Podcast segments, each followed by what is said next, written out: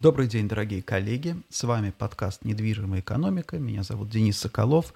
И сразу напомню, что все подкасты транслируются в реальном времени на моей страничке в YouTube, а также в группе «Недвижимая экономика». После этого я выкладываю подкасты видеоверсии в YouTube, а аудиоверсии доступны на платформах подкастов. Если вы хотите подписаться, набирайте в ваших агрегаторах, программах для прослушивания подкастов «Недвижимая экономика», увидите в списке, нажимайте «Подписаться», будете слушать, будет вам приходить регулярно. Да? Подкасты выходят раз в неделю.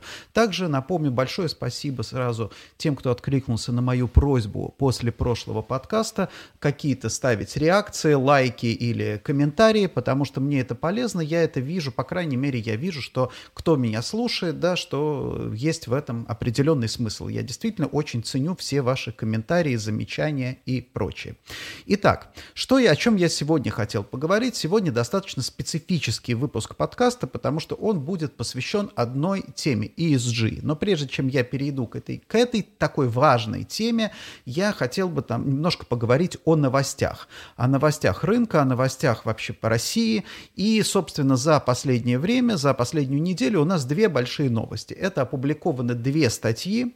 Две статьи. Одна статья Дмитрия Анатольевича Медведева. Напомню, что он теперь заместитель, он у нас заместитель председателя Совета Безопасности России. Совет Безопасности России – это что-то вроде советского политбюро. Да? То есть туда входят самые влиятельные люди. То есть Медведев имеет вот этот статус. А, а статья была посвящена Украине, и, в принципе, суть ее сводится к тому, что нам нет смысла сейчас на, как бы налаживать никакие связи, договариваться о чем-либо с Украиной, мы подождем, когда там сменится руководство. Это, конечно, новое слово в дипломатии, да, потому что, в принципе, в международных отношениях, потому что всегда, даже, допустим, когда речь идет, например, о запрещенном в России Талибане, да, наши политики говорят, да, нам нужно вести переговоры, нам нужно договариваться, нам нужно искать там какие-то точки соприкосновения, по крайней мере, гуманитарной сфере и так далее далее. То есть Дмитрий Анатольевич на самом деле поставил некое такое вот новое слово, но в принципе это соответствует, да, вот этой вот изоляционной повестке дня. Ну и второе, это статья Суркова, в которой он говорит про безлюдную демократию, и он уже начинает рассуждать про 2121 год, что будет через 100 лет а, в России. И я не скажу, что это чем-то на самом деле интересная статья, ничего такого особенного в ней нет, кроме того факта, что собственно, а, Сурков теперь а, мыслит уже теперь категориями столетий. То есть у него не получилось ничего сделать в моменте того, что он хотел, у него уже явно совершенно не получится в обозримом горизонте, теперь начинает мыслить столетиями. А, но теперь давайте перейдем к другой. Да? Все, вот, все, о чем я сейчас говорил, и изоляция, да, изоляционизм, и вот этот вот футуризм такой дальний, это своего рода как бы повестка дня, да, потому что на повестке дня для России сейчас тоже стоит очень много вопросов. Как жить, да, зачем, зачем нам по большому счету, да, зачем нам жить, зачем нам вся вот эта, вся вот эта экономическая наша структура и так далее. Поэтому Повестки дня это важно. И вот сегодня как раз э, давайте перейдем к основной теме ESG. Что такое ESG? Для тех, кто не знает. Те, кто в курсе, кто работает в корпорациях, знают, что это слово, которое повторяется, пожалуй, настолько же часто, насколько там амбициозный лидер или там, я не знаю, vision, там, как раньше было KPI, да, теперь ESG. ESG — это аббревиатура, означает uh, Environmental, Social and Governance, да, то есть это три таких краеугольных камня, правильной, наверное, правильной жизни. Это такой вот кодекс строителя, давайте будем называть там какими-то, попытаемся использовать метафоры, да. Метафоры, они не отражают в полной мере суть процесса, да, но немножко помогают его понять упрощенно. Это такие, да, три источника, три составные части хорошей корпоративной жизни и хорошего капитализма. То есть суть в том, чтобы построить такой вот хороший капитализм. Не как бы не капитализм с человеческим лицом, не социализм, а именно хороший капитализм. Что такое хороший капитализм – это окружающая среда, все в широком смысле здесь. Социальная среда устойчивая и governance – это и правильное управление. Да, вот эти вот три столпа. Этот термин буквально, можно сказать, в этом году ворвался на страницы деловой прессы, и теперь уже, если мы посмотрим любую корпорацию, там уже есть там допустим, заместитель директора по ESG, уже позиция есть такая. Если мы зайдем на сайт любой компании, которая там котируется на бирже, обязательно мы увидим что-то вроде ESG report, да, отчет о том, как компания следует принципам ESG, как их внедряет. А, понятно, что там а, на самом деле на, по каждому из этих пунктов у каждой компании много всяких соображений, но я сегодня не хотел бы теоретизировать, а я сегодня хотел бы поговорить о практическом практическом применении ESG в России. Даже не то, что применении самого ESG, а этой повестки. И сначала, да, и сначала я хотел бы сказать, что у нас вот в российской среде есть один такой, я бы назвал это баг серьезный, да. Мы очень плохо воспринимаем, да, мы очень плохо воспринимаем какие-то, не то что новации, у нас первая реакция на а, какие-то, на какие-то изменения повестки дня, у нас сразу попытка, да, попытка высмеять, попытка, да, попытка мы пытаемся пытаемся, ну, наверное, как называясь современным языком миллениалов, обесценить это. То есть, ну, например, да, назовем там, допустим, хороший пример политкорректность. Да, политкорректности, извините, 20 лет. Политкорректность, так называемая, она была вызвана вполне конкретной проблемой, допустим, Соединенных Штатов Америки. Да, в частности, да, с проблемой с черно чернокожего населения, интеграции и так далее. В России мы начали смеяться над этим. Для нас это не совсем вот политкорректность для России, она не имела такой актуальности, да, как для Америки, потому что давайте, да, допустим, посмотрим, откроем любую американскую там, да, книжку классическую, и мы увидим там, да, с точки зрения, вот сегодняшней точки зрения, махровый, да, такой вот махровый, хороший это, расизм, да, то есть это приводило к тому, что ты вынужден, да, ты вынужден как бы изымать классические книги из школьной программы, их не запрещали, но изымали, да, то есть это проблема специфическая для страны, для среды. Мы в России, не сталкиваясь или сталкиваясь немножко в другом виде, мы, нам, нам это все казалось смешным. Другая там там проблемы, те же самые, там, вспомним прямые, там, кривые огурцы Евросоюза. Мы очень долго у нас наши экономисты смеялись над Евросоюзом, который нормирует, там, регулирует кривизну огурцов, что якобы в Евросоюзе ты не можешь, что, что было, в общем-то, правдой в какой-то момент, ты не можешь продать, а, на рынок, продавать а, огурцы, которые, да, кривизна которых превышает там определенный уровень. Но, да, но смысл в том, что когда мы начинаем высмеивать, когда нам кажется, что э, эти какие-то люди, это идиоты, которые занимаются занимаются непонятно чем, мы теряем очень важную вещь. Вот здесь конкретный пример, да, конкретный пример, когда наше правительство, э, в частности, да, принимало решение о продовольственном эмбарго, расчет был на то, что Европейский Союз, Европейский Союз будет испытывать серьезные экономические проблемы и давление со стороны фермеров, то есть фермеры придут и скажут, допустим, европейским, французскому правительству, отменяйте санкции против России, потому что, смотрите, мы не можем никуда сбывать сыры. Но это как раз вот тот самый случай, вот это комплексное, сложное очень регулирование, так называемая европейская аграрная политика, частью которого, малой частью были эти кривые огурцы, да, причина там тоже определенная была, не будем сейчас об этом, а, она создала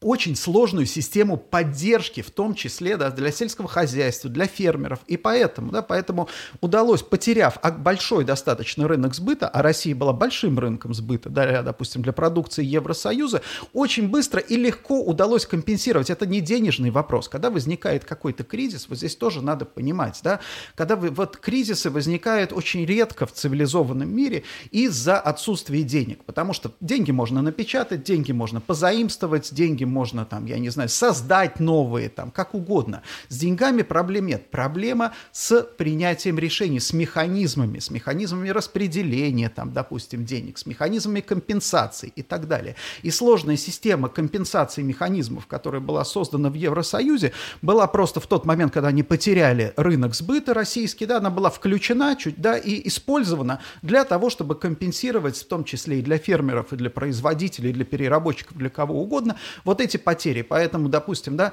поэтому российское продуктовое эмбарго прошло вообще незамеченным да, для европейского рынка продовольствия. И вот здесь, когда мы сейчас сталкиваемся, допустим, с ESG, а, вот последний, последний пример, очень сильно возмущаются, допустим, наши э, соотечественники, многие мои знакомые, новой моде, например, расовой или гендерно-нейтральным э, кастингу там, в кино, например, да, а, и это достаточно забавно, потому что что, что такое там гендер, весь вообще, вся мировая культура, да, она, а, она построена, да, на, на, там, на переодеваниях, театральная культура, да, да, допустим, там у Шекспира мужчины играли женщин всегда, да, касти... в шекспировском театре. Кастинги были нейтральные, да, очень часто, если ты там пойдешь в оперу, да, как, э, какие-то партии, женские партии, например, Стравинский, Стравинский свою одну из там э, в похождениях повесы, баба Тюрк у него такая, да, персонаж, да, это написано для мужского голоса, несмотря на то, что это женщина, поет мужчина.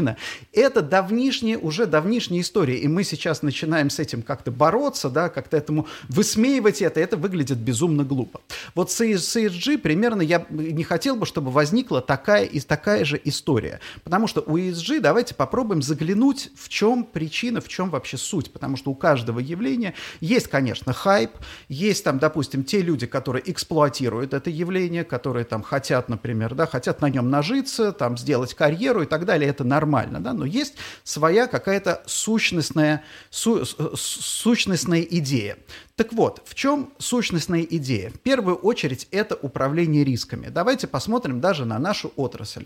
Вот у нас есть такая замечательная, не у нас, в, в мире есть такая замечательная компания Vivork, например. Да? О Vivork много писали. Financial Times, например, начинала каждую статью с, а, а, там, с предуведомления, когда писала Loss-making property company Vivork, да, противодействие, противостояние тому, что Vivork сам писал в своих меморандумах, что мы we're not property company, мы не компания из недвижимости, недвижимости, мы компания высокотехнологичная. Вот, то есть было вот такое противостояние. Значит, у Виворка, да, у Виворка все помнят там проблемы, их облигации котировались там с э, доходностью больше 10%. То есть много-много-много было всего. И одна из проблем Виворка была в, именно в governance, между прочим, потому что, да, основатель, идеолог и главный, можно сказать, человек в Виворке, это был человек, ну, такой очень своеобразный, своеобразных взглядах, своеобразной, своеобразной культуры. И в какой-то момент оказалось, да, что его, вот, его взгляды, его подход к жизни является очень серьезной проблемой для компании. Руководство было там, смени, сменилось руководство, это прекрасно, и отличный кейс, Виворк за там пару лет стал устойчивой, нормальной, нормальной, хорошей компании, которая показывает хорошие результаты. То есть не компании и устойчивой, самое главное. То есть не компании, которые, да, смотря как посмотришь, посмотришь с этого угла, ужас, ужас, ужас, посмотришь с этого угла, какая прелесть, да. А сейчас Виворк это компания с нормальным, устойчивым, понятным и предсказуемым бизнесом, да. То есть это управление рисками. И теперь, например, естественно, да, естественное соображение инвестора. Вот инвесторы, когда вкладывают деньги. Сейчас во многом во многом инвесторы находятся в плену или там, я не знаю, там в рабстве, как угодно, можно сказать, нарративов. То есть есть нарратив, что вот там, значит, заливают, ну, наши инвесторы, да, Америка заливает рынки деньгами, значит, соответственно, много денег идет на фондовый рынок, поэтому там надо покупать там Теслу, еще что-то. Мы не говорим в данном случае, правильный нарратив или нет. Ты следуешь этому нарративу. Но и тогда получается, когда у тебя на рынок выходит компания, которая, да, которая, ну, как бы на хайпе, да, вот давайте так, еще прекрасный пример Uber, например, та же самая, та же самая история. Uber, та же самая токсичная, то же самое токсичное руководство компании, да, странные там практики, наркотики и прочие там э, всякие, всякие, всякие разные нехорошие, не очень, хоро, не, не очень хорошие вещи, э, но, соответственно, компания растет, поэтому инвесторы, вот, давайте пойдем в, в хайп. Но возникает вопрос с точки зрения рисков. Вот если у тебя в компании, например, явно есть там какие какие-то проблемы с руководством, то у тебя это увеличивает, это увеличивает твои риски. Тогда означает, что при прочих равных условиях, вот если мы видим, например, да, мы видим две компании, у одной компании мы видим, что, да, все, в принципе, governance нормальный, правильный, да, никаких там риски минимизированы, значит, соответственно, да, соответственно, есть резон, даже если в моменте она может казаться, может быть, не настолько привлекательной, но ты понимаешь, что с долгосрочной перспективе она более устойчива. Поэтому это, да, это своего рода управление рисками. Вы спросите меня, а почему вдруг там вот так вот сейчас вот спохватились, почему вдруг сейчас это стало важно? Откуда взялась эта модная повесточка? Не виновата ли во всем этом Грета Тунберг? А я вам скажу, что виновата в этом не Грета Тунберг, а виновата в этом а, низкая процентная ставка. Что такое низкая процентная ставка? Низкая процентная ставка, или там, допустим, да, а, ставка Европейского центрального Центрального банка отрицательная, там ФРС США очень маленькая. Это означает практически бесконечный срок окупаемости, да, то есть если у тебя, получается, что инвестиции на капитал такие вот, да, безрисковые, они начинают приносить все меньше, меньше, меньше денег. Соответственно, от чего у тебя начинает зависит оценка компании, то есть у тебя растут мультипликаторы. Вы обратите внимание, как сейчас, например, да, как сейчас, сейчас например, средний, я вот, э, если не ошибаюсь, в Америке средний мультипликатор, то есть, грубо говоря, прибыль, э, отношение прибыли к стоимости, да, это 20, 20, да, 23 даже, по-моему. В России, если я не ошибаюсь, там в районе 10. То есть, условно говоря, человек, который создал компанию, которая зарабатывает э, в России и в Америке по 100 долларов, в России эта компания будет стоить в 2,5 раза дешевле, чем в Америке, да, например. Соответственно, да, соответственно, если ты хочешь увеличить капитализацию твоей компании, тебе трудно, трудно становится увеличивать, увеличивать прибыль, да, потому что рынок такой сложный, времена сложные, но тебе легче увеличивать, а, да, увеличивать вот эту а, а, мультипликаторы. Соответственно, как только у тебя растут мультипликаторы, вот у тебя растет срок окупаемости. То есть, если у тебя срок окупаемости, ну, условно, твоих инвестиций, допустим, 3-5 лет, например, да, да тебе вообще плевать по большому счету, какой там у него там governance, чего там у тебя, да, ты вложил деньги, вышел и ушел, да, у тебя быстрые такие вот операции. А если у тебя все во времени сильно растягивается, то для тебя, да, ты понимаешь, что, допустим, следующий, там, если у тебя горизонт планирования становится 30, 20, 30 лет, то за 20-30 лет у тебя обязательно случится какой-то кризис, случится макрокризис, микрокризис, какой-нибудь скандал у тебя случится и так далее. И как твоя, как это компания, объект инвестиций пройдет через этот кризис, от этого в первую очередь да, и зависит устойчивость, по сути дела, вот этих твоих вложений. Поэтому увеличение, снижение процентной ставки, увеличение мультипликаторов снизило сильно толерантность, толерантность к любым каким-то рискам. И а риски это такая штука, которую ты многие вещи ты не можешь контролировать. Ты не можешь контролировать напрямую, да, но ты можешь контролировать их косвенно.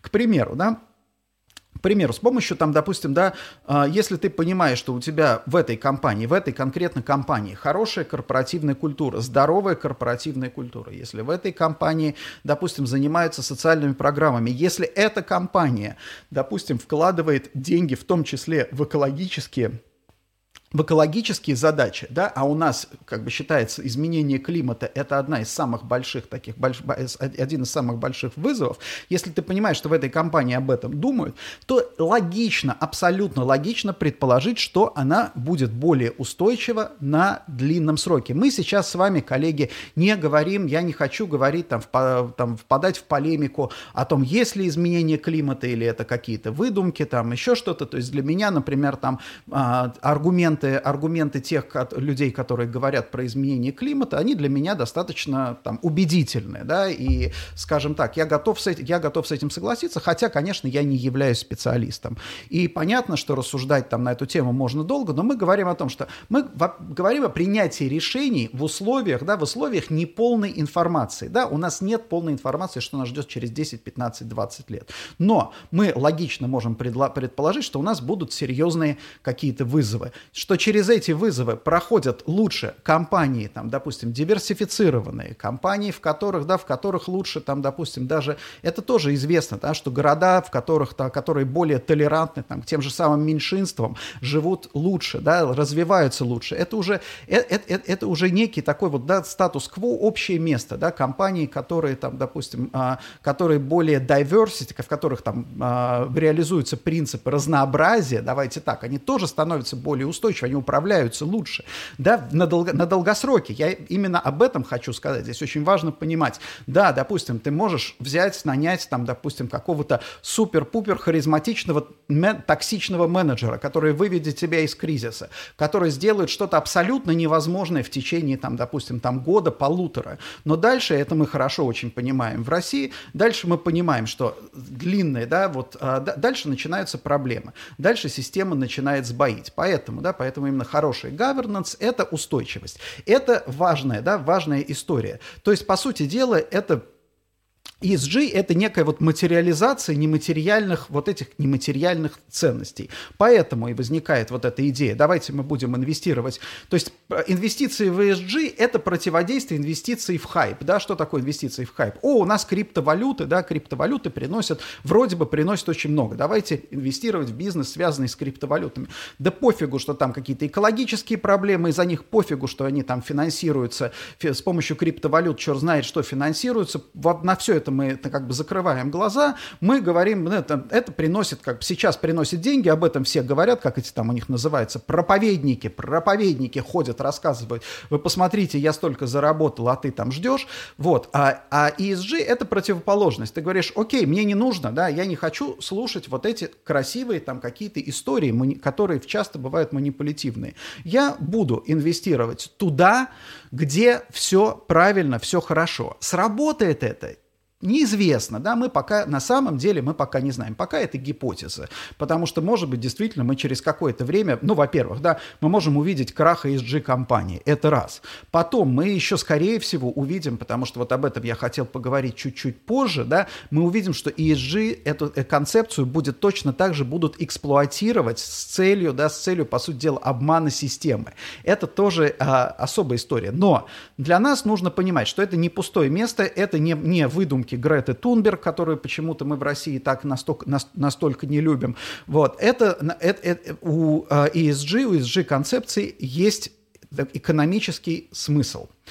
Что нам в России, вот, кстати, на самом деле правительство России, как ни странно, несмотря на то, что мы отвергаем, мы отвергаем западные какие-то там ценности, западную культуру, мы отвергаем, ну, вообще, в принципе, да, Запад мы отвергли. Но, тем не менее, российское правительство тоже, в общем-то, работает в этой концепции. Потому что, обратите внимание, я уже много раз говорил, прогнозы, российские прогнозы экономического роста очень низкие. И по сути дела, вся как бы концепция России, вся э, концепция развития России сейчас построена на то, что на недопущении рисков, на снижении рисков. То есть идея в чем? Если раньше была такая концепция пофигу, мы там, допустим, да, впадем в кризис, но мы быстро отскочим, значит, соответственно, Россия быстро сильно падает, быстро отскакивает, и на долгосроке мы будем, на самом деле, будем держать хороший экономический рост. Да, эта стратегия отличная, если у тебя экономический рост 3-5, а то и больше процентов, хорошие годы, в плохие годы у тебя минус 3, минус 5, соответственно, да, ты как бы, в общем, в среднем растешь. Но если у тебя есть, ну вот, в силу как бы структурных проблем, опять опять же, да, государствления экономики нет ни одного примера, по большому счету, страны, которая хорошо там растет при усилении государственной роли в экономике. Мне сейчас скажут, что мне сейчас будут тыкать в нос Китай, в лицо Китай, но дело в том, что Китай идет другим путем. От супер-пупер тоталитарной экономики он идет к либерализации, это дает ему рост, да, а вот от обратного, допустим, вот возьми, возьмите там ту же самую условную там Венесуэлу, да, ну нету, при, при, как бы нету примеров долгосрочной вот этой вот долгосрочных высоких темпов роста. Поэтому, да, все понимают, умные люди у нас в правительстве сидят, они прекрасно понимают, что да, наши там темпы роста в хорошие годы, ну, 3-3,5%, это в лучшем случае. А так это будет там, ну, собственно, вот он у нас прогноз и есть сейчас Центробанка 2-3%. Но что такое 2-3% в год, да, это опять же с поправкой на статистику, которая чуть-чуть, ну, как бы на прогнозирование, которое чуть-чуть более оптимистичное, это полтора-два реальных процента, а полтора-два реальных процента это означает, что любой кризис типа минус 5% нас загоняет вообще просто, да, просто под плинтус, по большому счету. То есть с такими темпами роста из этого кризиса мы уже, мы выбираться не будем, да, то есть мы не будем вот так вот отскакивать с ростом, да, мы будем падать и потом ползти, ползти, ползти, ползти, еще там 5-6 лет нужно будет для того, чтобы любой кризис догнать до кризисной уровни. Поэтому, естественно, российское правительство вообще сейчас как бы наша стратегия построена на то, что окей, да, не будем как бы стимулировать стимулировать э, особый экономический рост, главная наша задача с вами не допустить падения. То есть это тот же самый, это такой же на самом деле ESG подход, да, подход, но только к управлению, к управлению государством. ESG с точки зрения, да, вот, опять же, там, ну, он не включает в себя governance, конечно, да, он включает в себя именно вот экономический подход. Но это, но это, мне кажется, важно понимать. Значит, что для нас России, в России ESG? В пер, вот в первую очередь, это понимание контекста. Как я уже говорил, да, мы разворот сделали с запада на восток, от, как бы отринули, а, отринули Запад, но тем не менее говорить на одном языке полезно, потому что, да, потому что торговля сохраняется, потому что сохраняются, да, отношения сохраняются даже какие-то, да, какие-то все-таки мы там идеи можем черпать, опять же, технически в рамках тех же самых, там, ну, того же самого городского развития. Да? И нам нужно понимать э, контекст контекст и нарратив, в котором живет вот западная бизнес-культура. То есть мы хотя бы должны понимать, потому что я могу привести замечательный пример. Когда я был еще молод, э, я работал э, по одному проекту переводчиком, я ездил переводчиком с группой российских профессоров в Великобританию. И среди нашей, наших российских профессоров был один, который, он, э, честно говоря, меня сильно измучил, потому что он требовал вот каждая какая-нибудь там, я не знаю, неформальная неформальная встреча, он хватал меня, выбирал кого-нибудь поимпозантнее среди англичан и начинал англичанам выражать соболезнования по поводу того, что англичанам э, пришлось потерять их колонии, что вот эти вот там недоразвитые африканские там какие-то там народы, да, которые не смогли оценить величие там английской культуры, соответственно, да, они отвернулись от английской культуры, и, соответственно, это очень плохо, и он выражает огромные соболезнования и королевству, большинство Великобритании, всем английским гражданам. Понятно, что английскому гражданину слушать эту историю про то, что, типа, как ему выражают соболезнования, что недоразвитые африканские народы, значит, отказались от английского ига, несколько странно, да, то есть от него все шарахались, но он никак, и я, а я как переводчик, я был вынужден вот, этот, вот, вот, вот это вот все э, переводить, и этот человек, он, он находился абсолютно в другом, как бы, культурном контексте, ему в голову не могло прийти, что вообще никакого там среднего англичанина, там, кроме там ну, я не знаю, каких-то радикальных товарищей, да, вообще волнует этот вопрос, да, утери, там, допустим, утраты империи, над которой не заходило солнце, тем более, да, тем более, опять же, в контексте, там, развитых и недоразвитых народов. Вот, вот это тот самый пример такого вот культурного разрыва, причем, напомню, это был профессор, да, профессор, там, с регалиями, там, со всеми делами.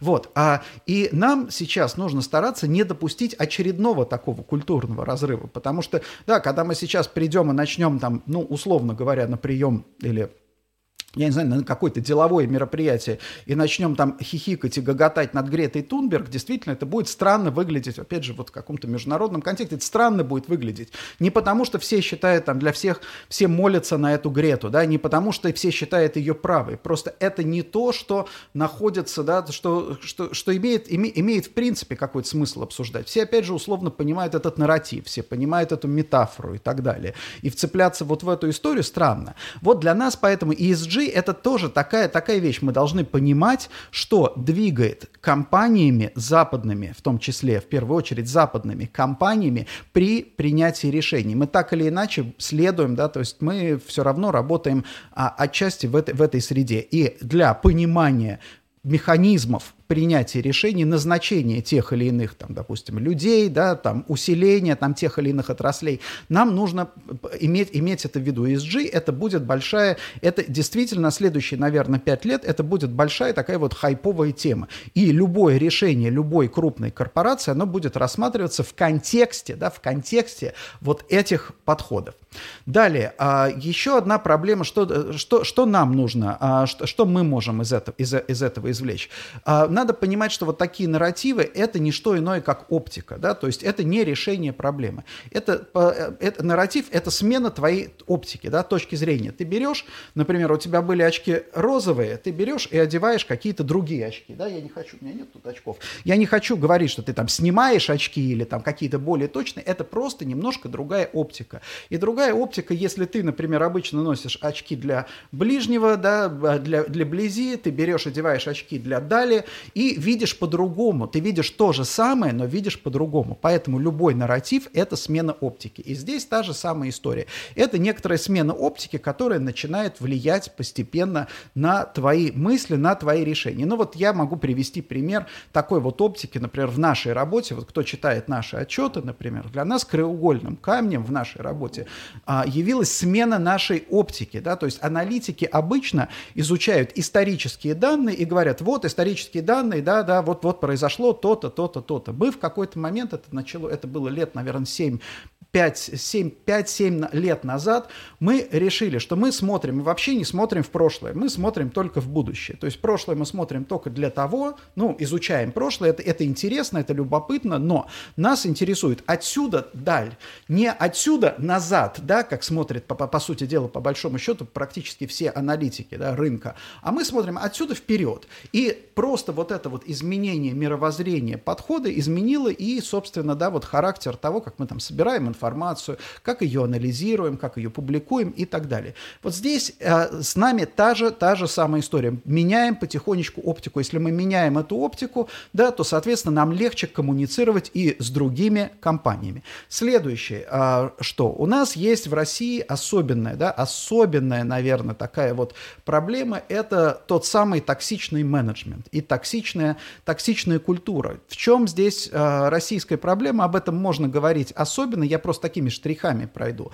Проблема, как бы проблема российской, российского токсичного менеджера, менеджмента заключается в том, что он в некоторых случаях, да, если вдруг что-то идет не так, он сочетает в себе да, самое худшее из двух миров. Самое худшее из тоталитарного мира. А что такое менеджмент в тоталитарном мире? Менеджмент в тоталитарном мире – это то, что, да, то, что твой менеджер, в принципе, он не подлежит, вот руководитель, да, руководитель отвечает только перед вышестоящим. Он ни перед кем больше не отвечает. У него гораздо больше власти. Вот даже можно посмотреть, если мы возьмем бюджетные какие-то там, допустим, предприятия, вы посмотрите, кто там, допустим, кто вот, э, у кого дети в школе. Вы посмотрите, как ведут себя, допустим, да, часто директора школ. Директор школы, он очень часто считает себя просто царем и богом, да, потому что на самом деле его сюда поставили, никакие там, допустим, если он родителей пошлет там на три буквы, ничего, ничего, ему никто ничего не сделает, да, если он будет грубо грубо разговаривать, там, допустим, да, с э, учениками,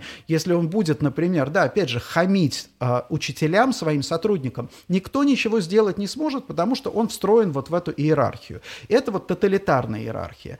А, соответственно, э, управление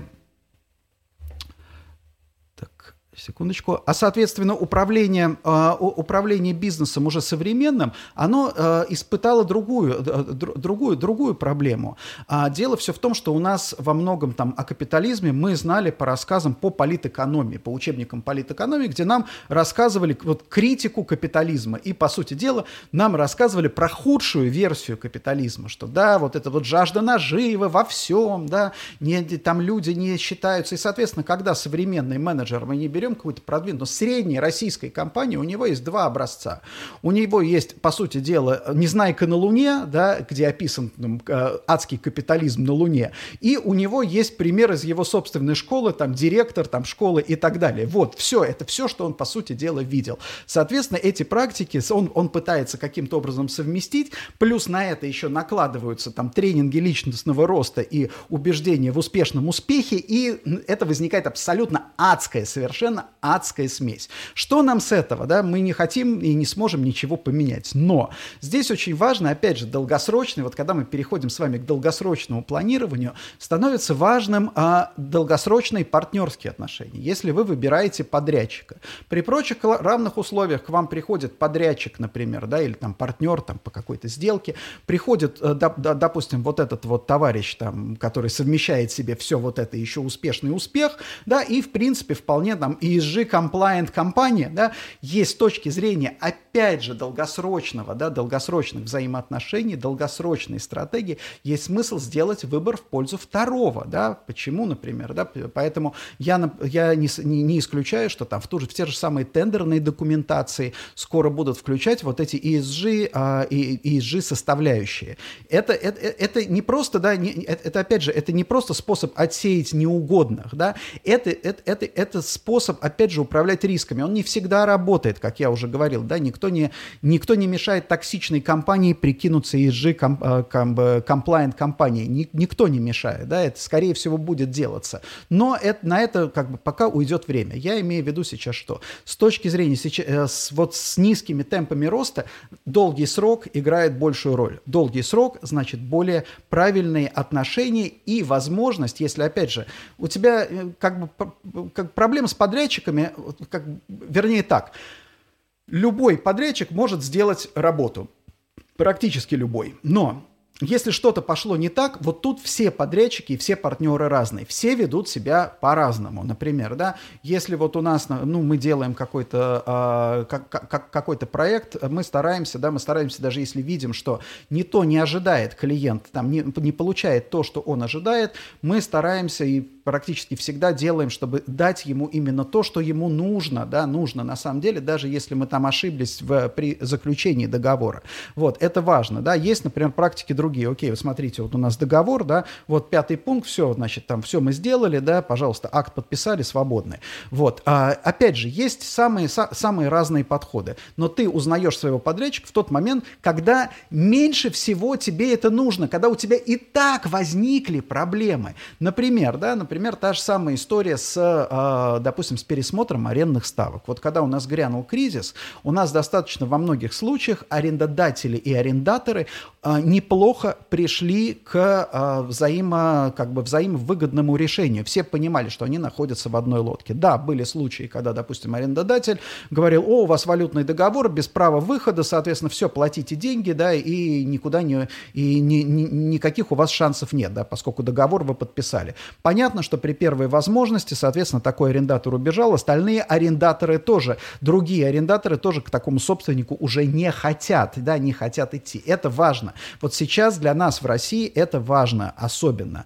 Та же самая история, да, гори, гори, вот, то, есть, то есть своего рода это горизонтальные связи. Для горизонтальной связи в бизнесе сейчас все больше и больше важны будут, потому что, да, потому что твоя сила не как бы коммерция, у нас есть иерархия тоталитарная, есть какая-то вот сетевая структура вот этого бизнеса, да, бизнеса коммерческого сектора. И коммерческий сектор, компания сильна настолько, насколько, да, много у нее вот этих, как у человека, горизонтальных бизнес, не социальных, а бизнес-связей, да, потому что где-то здесь один может тебя поддержать, где-то другой, ты кого-то поддержишь. Это нам нужно будет. Это, это вот в ближайшие, там, допустим, пять лет, когда действительно экономика, ну, экономика, она плохо у нас развивается, да, но такая вот взаимная поддержка, она будет необходима. Это не значит, что там будут какие-то там компании должны друг другу субсидии давать или работу делать бесплатно. Нет, да, это значит, что поддерживать еще и, ну, как бы в сервисе, да, вот именно в сервисе, пытаясь там не просто продать сервис за деньги, да, а попытаться сделать то, что к твоему клиенту по-настоящему нужно, даже если он,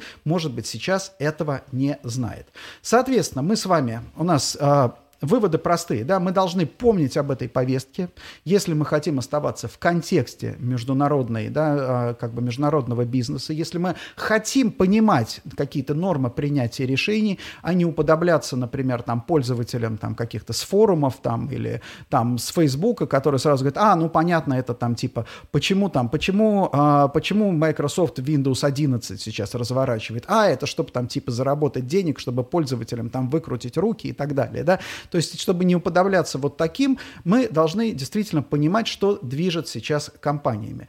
А дальше, мы, это дает нам возможность, собственно, да, собственно, почувствовать себя частью этого будущего, потому что вот я уже, вы знаете, меня очень сильно, например, беспокоит, особенно и в России, мне кажется, это будет очень актуально, это, конечно, поколение, молодое поколение, зейдеры, поздние миллениалы, да, которых, вот, которых начало карьеры, для которых пришлось, э, пришлось в, по сути дела, вот на пик кризиса кризиса, на пик ковида, да, которые сильнее всего пострадали от этого ковида. То есть сейчас там, допустим, человеку, да, вот молодому человеку, который закончил институт, ему сейчас надо начинать работу. А ему говорят, для тебя работа есть в основном только вот сиди там, допустим, в зуме, да, никуда не, не, не, не отходи, или там в компьютере таблички набивай, да. То есть на, на, на самом деле ограничена, очень ограничена возможность для работы, для роста. То есть мы, как, допустим, бизнес, мы должны мы должны, мы, мы, мы должны а, с вами а, как бы не просто, это, это не социальная поддержка, да, это не благотворительность. Мы сами для себя формируем тот пул людей, которые через там 20-25 лет будут управлять бизнесами, экономикой в том числе и в какой-то степени государством. Да, если сегодня мы их бросим, сегодня они будут, да, вот, э, скажем так, окажутся потерянным поколением, через 25 лет, по сути дела, это нам очень сильно откликнется. Вы видите там, например, да, э, вы, вы видите, например, к чему привело э, циничное там при всех, э, мы можем, э, те люди, которые там постарше, да, мы там можем в, как, 90-е вспоминать по-разному, но те люди, которые были в 90-е прямо еще юными, они впитали в себя, а, они полностью впитали в себя цинизм, да, и вот цинизм современных, там, допустим, вот этих вот там политтехнологов, как угодно, да, вот СМИ, например, да, это же все люди, которые, да, которые в возрасте там в районе 40 лет, 40, там 35-45. Вот, собственно, вот это циничное поколение, которое сейчас, в общем-то, хозяева дискурса. Вы видите, к чему это происходит? Да, конечно, мы, а, нам нужно постараться не допустить повторения это, этого. И последнее, наверное, что нужно, а, что нужно сказать, это ответственное потребление. Вот если кто смотрит а, мои подкасты, собственно, в, в отдель, был отдельный подкаст, мы беседовали с Вячеславом Холоповым из компании Raven Russia. Вячеслав занимается логистикой, складским девелопментом, и мы говорили про ответственное потребление в том числе. Да? Ответственное потребление – это не в том смысле, что ты, а, там, допустим, не только то, что ты сохраняешь упаковку, сдаешь батарейки, но еще и не создаешь, не жжешь понапрасну ресурсы, да, потому что многие, допустим, логисты сейчас жалуются, что когда появилась возможность доставки, да, вот такой вот доставки, э, то некоторые люди сейчас делают, что, о, ага, я вспомнил, что мне нужно там, мне нужен кусочек сыра, заказал сыр, потом, ой, я забыл батарейки, и вот отдельные, я был на одной конференции и выступал, э, выступал представитель онлайн-ритейлера, который говорит, у нас рекорд 8 доставок в течение дня по одному адресу, да, потому что человеку просто, ну вот, ему лень там, допустим, задуматься, объединить, консолидировать эти 8 доставок в одну доставку, да. То есть ему кажется, что это все бесплатно, но мы находимся с вами в, в какой-то степени в одной, в одной лодке, да. И каждый вот этот вот ресурс, ты сделал 8 доставок, соответственно, да, соответственно, так или иначе начинается, начинает расти, а, начинает расти, расти стоимость, начинает расти стоимость доставки в, общий, в общем целом на единицу продукции. Это, кстати, очень хорошо видно, например, с допустим, история там с электросамокатами. Да, коллеги, по закону там действительно электросамокат, ну ты можешь кататься там хоть по тротуару, где угодно, нет, наверное, никаких препятствий, да, но ты же, мы же все прекрасно понимаем, что города и тротуары не создавались для самокатов, не создавались для электросамокатов. И когда ты сегодня едешь на электросамокате по тротуару, там, со скоростью 20 километров в час, да, ты вроде бы, да, вот как у меня сын, например, который носится по магазину, говорит, а я никому не мешаю, говорит, да ты никому не мешаешь, что от тебя все уворачиваются, да, просто успевают увернуться, да, поэтому ты, поэтому ты и не мешаешь, и не сталкиваешься ни, ни с кем, но ты создаешь этот стресс. И вот человек тоже говорит, едет, говорит, ну а как же, а я имею право, я имею, да, мы имеем право, мы имеем право с вами и заказывать по 8 доставок, и все что угодно, и кататься, и гонять там на самокатах, но мы должны понимать, что с точки зрения, да, вот хорошее развитие там и бизнеса, и экономики заключается в том, когда ты не отказываешь, не надо отказывать себе в этом праве. Я ни в коем случае не призываю к этому. Но чуть-чуть можно лишний раз задуматься и не потеряв в качестве жизни, да, уменьшить нагрузку на ресурсы, которые мы все создаем. Потому что, условно говоря, кому-то нужно там 10 раз перепаковать твою, твои покупки. У тебя, например, да, у нас, допустим, в э, нашем бизнесе другая совершеннейшая беда. Вот на, в нашем бизнес, бизнесе, например, огромная беда, когда клиент, на, например, решает, а вот не сделать ли мне какое-нибудь там исследование. Он, значит, э, пишет нам, знаете что, я тут задумал вот такое исследование, мне нужен вот такие-то услуги, и мы садимся два дня, мы думаем, делаем техническое задание, предложение, да, клиент говорит, что-то я подумал, мне это не нужно, да, то есть он спалил, по сути дела, вместо того, чтобы задуматься, вместо того, чтобы там, допустим, поговорить, он спалил два дня нашей работы, да, когда мы могли бы сделать что-то другое. Это тоже и в бизнесе тоже есть это ответственное потребление. Поэтому, коллеги, вот я думаю, что на этой повестке, что у нас мы а, из повестки ESG можем для себя в России создать очень очень комфортную, ну, я не скажу очень, весьма комфортную среду. Ну и самое последнее, это то, что а, все-таки, да, все-таки Россия у нас а, так или иначе, Россия это часть европейского, да, Европы, да, европейской культуры. И так или иначе Россия будет снова когда-либо реинтегрироваться туда. И будет здорово, если мы будем с вами говорить на одном языке, а не уподобляться несчастному советскому профессору, о котором я говорил раньше, который полагал, что самая большая драма западного мира – это потеря колоний. Спасибо большое. С вами был Денис Соколов, подкаст «Недвижимая экономика». Пожалуйста, ставьте какие-нибудь любые реакции, плюсики, минусики, все равно. Все мне очень-очень-очень приятно и нравится. И до следующей встречи. А следующая встреча будет, наверное, через две недели. На следующей неделе я буду в отпуске. До свидания. Подкаст «Недвижимая экономика» с Денисом Соколовым.